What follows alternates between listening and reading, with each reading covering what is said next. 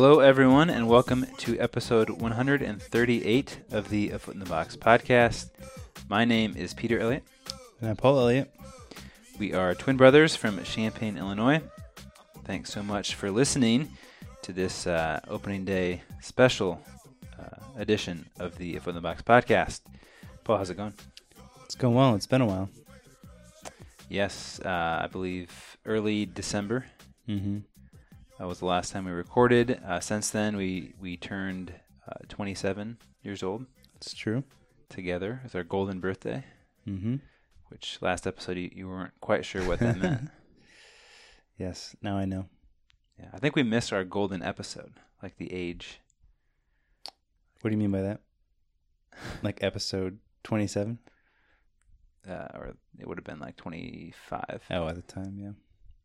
Yeah, so this is a special uh, episode. Um, back in December on uh, episode 137, we shared about the future of the podcast. It was towards the end of the episode, and I think many of our loyal listeners uh, skipped over that portion. Mm-hmm. It wasn't peak baseball season. World Series had ended uh, several weeks before. Off season was rather slow back then, and so I, I don't think we caught a lot of our fans because many of them have been asking I think, uh, about, about the future of the podcast. from what I gather, we are um, kind of pleasant background noise for quite a few of our listeners. Like much, much like actual baseball. That's true. That's true. Yeah, so at that time, uh, we shared that the podcast would not be continuing like it had been the previous three uh, baseball seasons. By that, we mean um, the weekly segment based podcast that would come out on Mondays. Um, so we would that that version of the podcast would not be continuing. Uh, it simply was too much work uh, to prepare and then record and then edit each week. I did a little bit of math. Uh, so we did 137 shows before this one, and uh, based on my calculations, I think I put in over a thousand hours these past few years, which Oh, means I was 9,000 short of the uh, the 10,000 rule. Malcolm Gladwell's rule. Yes. So, uh, uh, very much enjoyed those uh, those 1,000 hours and 137 episodes in the past three years. It was a blast to do it with you, Paul. Likewise. So, uh, you know, many people I think were concerned about our relationship. Had the podcast broken the twin bond, and uh, just want to put those rumors to bed. Our relationship has never been healthier. That's true. Uh, but it was time to spend more time with my family. Uh, so, as we announced back then, uh, podcast wasn't continuing, but there were a couple interesting things that we were considering for 2018. And so, this podcast is when we are announcing what we are doing for 2018. As you said on that podcast, Paul, the brand must go on. The Mhm. Foot in the Box brand must go on. So, uh, without further ado, Paul, would you like to announce our uh, 2018 plans for the podcast? We're writing a book. uh, well said. Would you like to explain uh, that in any more detail? Sure. So, topic is to be determined. We are accepting ideas, so feel free to Well, it's a baseball book. correct baseball book. I that's kind of needless to say. Um, feel free to send in your ideas, but um, yeah, like Peter was saying, the, the podcast was a ton of work, and um, I don't think either of us were like excellent at it.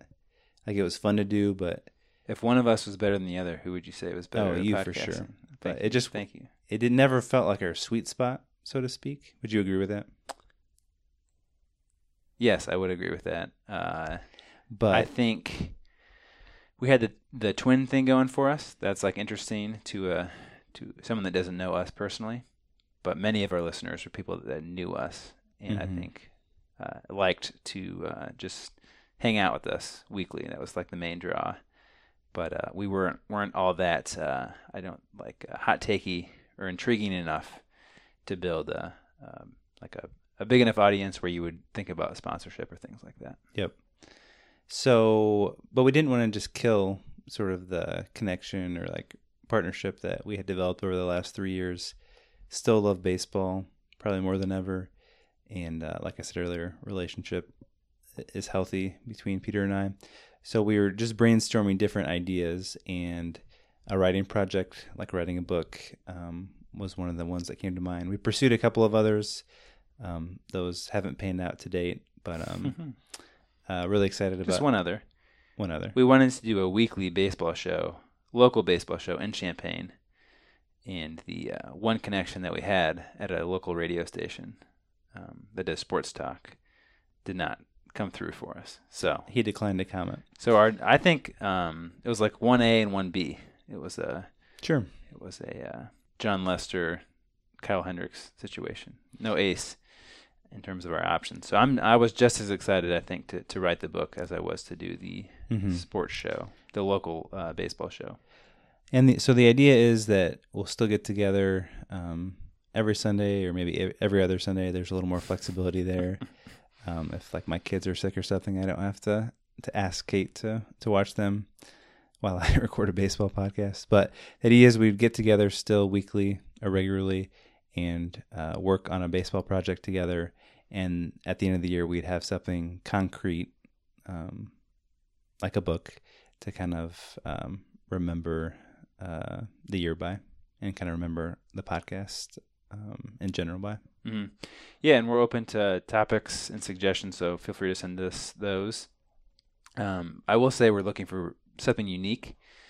Our approach to podcasting was to provide something that we didn't um, see out there in the, the baseball world. And so we don't want to write a book that's been written before or a book that would um, just kind of get lost with, with all the others. We want to do something unique that hasn't been really covered before. And so uh, that's kind of our um, focus right now is trying to find a, a interesting, fun topic for us to research and, and write about. Uh, and I think uh, a lot of people have asked me about like publishing. I don't think we have aspirations that it would ever, like, that people would ever pay a lot of money to like read the book. Like, I, I'm guessing we'll send it to a lot of our loyal listeners Mm-hmm. uh, that have been with us as kind of a thank you. Uh, and if it's interesting and good, you know, we might, you know, try to to get a little traction. But we don't have aspirations that the time that we're putting into would ever be compensated back to us. Yeah, it's not like oh the podcast thing we couldn't monetize, so now we're trying to separate out. It, we are very um, humble from the get go that hmm we don't think this will actually make anything. Yeah. If this doesn't work, we're going to try uh, starting a local newspaper, print only. That's where the money's at. yeah, and I maybe I'm jumping the gun here, but um, I don't see any way that we can't dedicate our book to all the loyal listeners out there. Yes. Yes. You don't want to dedicate to your sons? No, I think this one this one goes to listeners. They were my sons weren't around when we started the podcast. Mm. I will They're say bandwagon sons, you might say. yes. I will add that over the last month, uh, I've actually like second guessed our decision not to do a podcast because of the number of people that have asked about it. It's Hmm. not like hundreds, but um, uh, several different people from like different spheres of life have approached me and asked kind of where the podcast is or what's the status. So I do want to say thank you. Uh, that means a lot. Um, you know, to put all that time in and have people that actually care about it really does mean something. So appreciate your love and support and asking the questions. Hopefully the book will be a small token of our appreciation. Absolutely. All right, so just a few uh, things that I wanted to touch on. Uh, like I said, send us suggestions or topics um, that come to your mind. You can tweet at us at a foot in the box or email us a foot in the box at gmail.com. Uh, like we mentioned earlier, I think we're going to take April or so and um, try to come up with a topic and then spend the rest of the baseball season researching and writing the book. So if you've got ideas, please send them our way.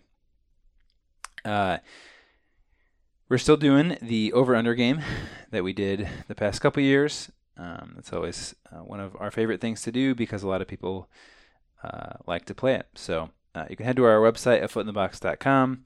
This is coming out on opening day.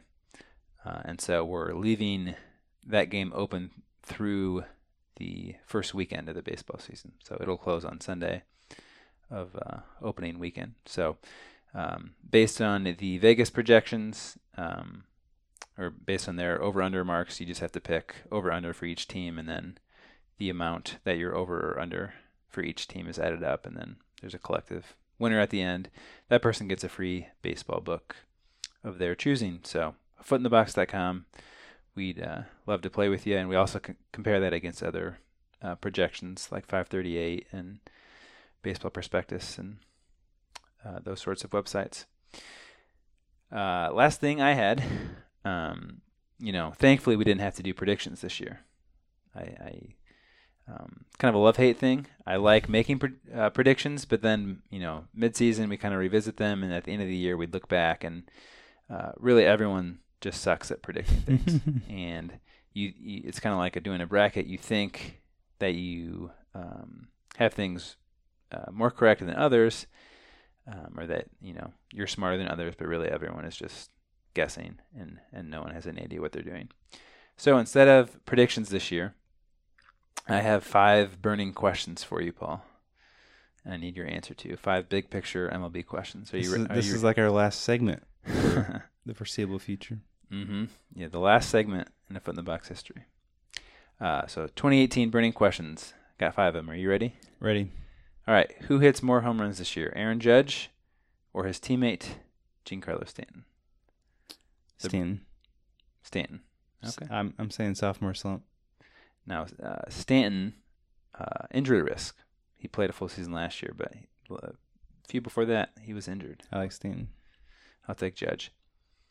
Uh, does Bryce Harper get $400 million at the end of the season Yes. from, The Nationals. well, uh, so I looked up the 10 highest contracts, sports contracts in history. Of those 10, eight were baseball contracts, two non baseball.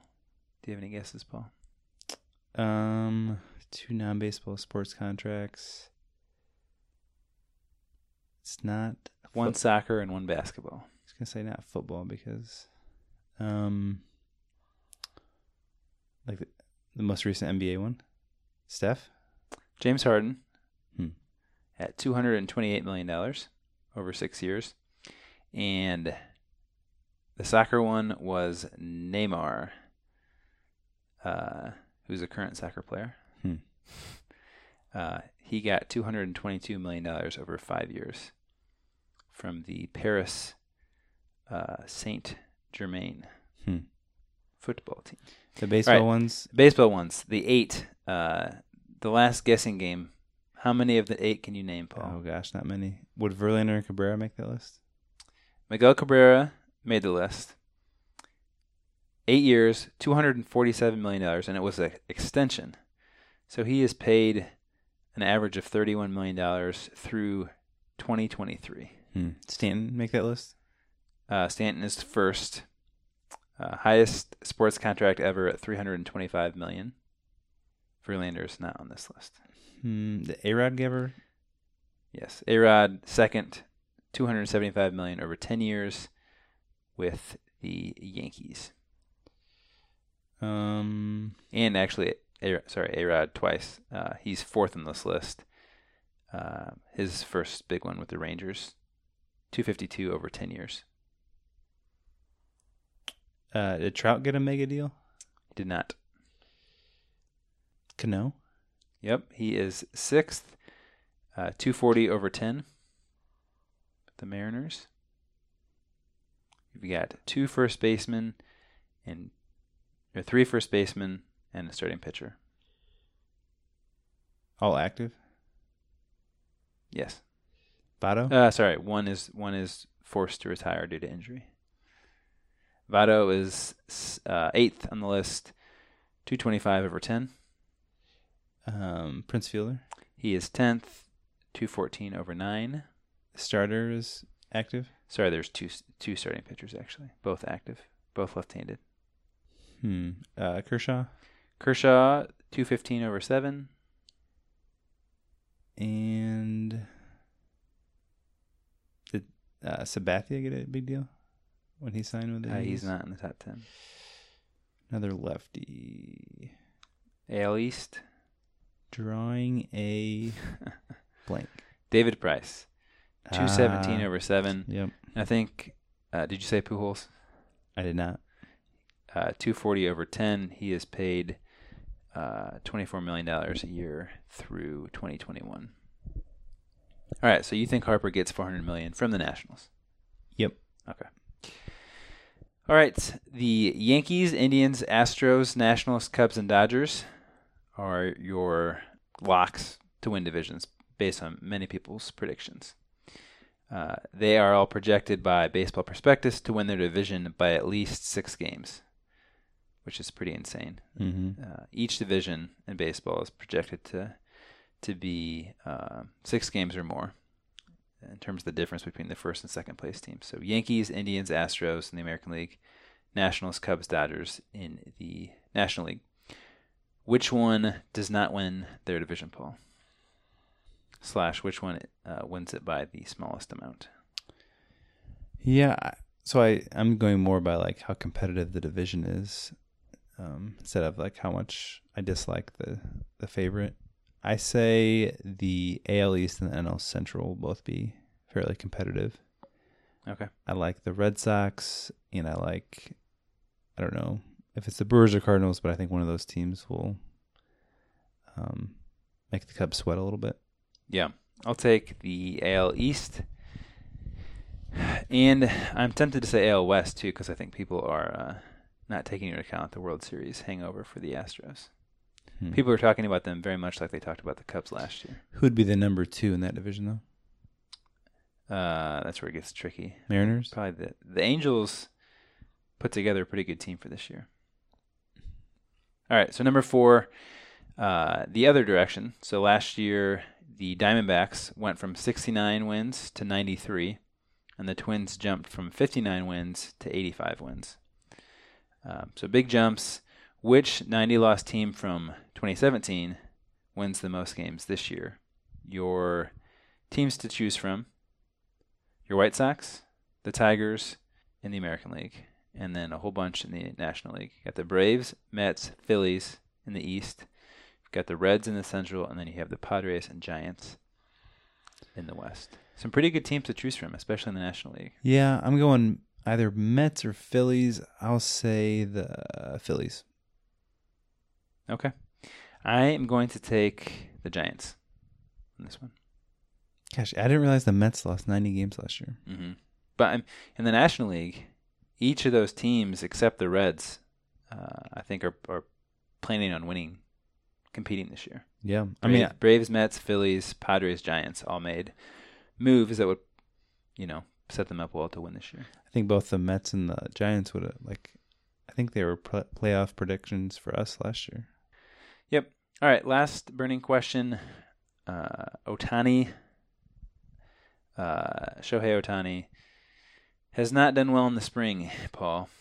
Uh, 28 at bats when we're recording this, three hits with no extra base hits, and then as a pitcher, uh, has thrown two and two thirds innings, uh, given up eight earned runs on nine hits and three homers. It's a whip over four and an ERA over 27. So I think we gave our over under uh, lines uh, in December for innings and plate, appearance, plate appearances this year. So I'll give them to you again. I'm not sure what we said back then, but Well, to clarify first, is he starting the year with the club? uh, as of this recording, I, I think uh, that hasn't been totally decided, but I think that's the plan. Okay. Uh, 50 innings pitched for Ohtani, over or under that amount, Uh, I'll say over. and 250 plate appearances. Mm, I'll say under. Okay.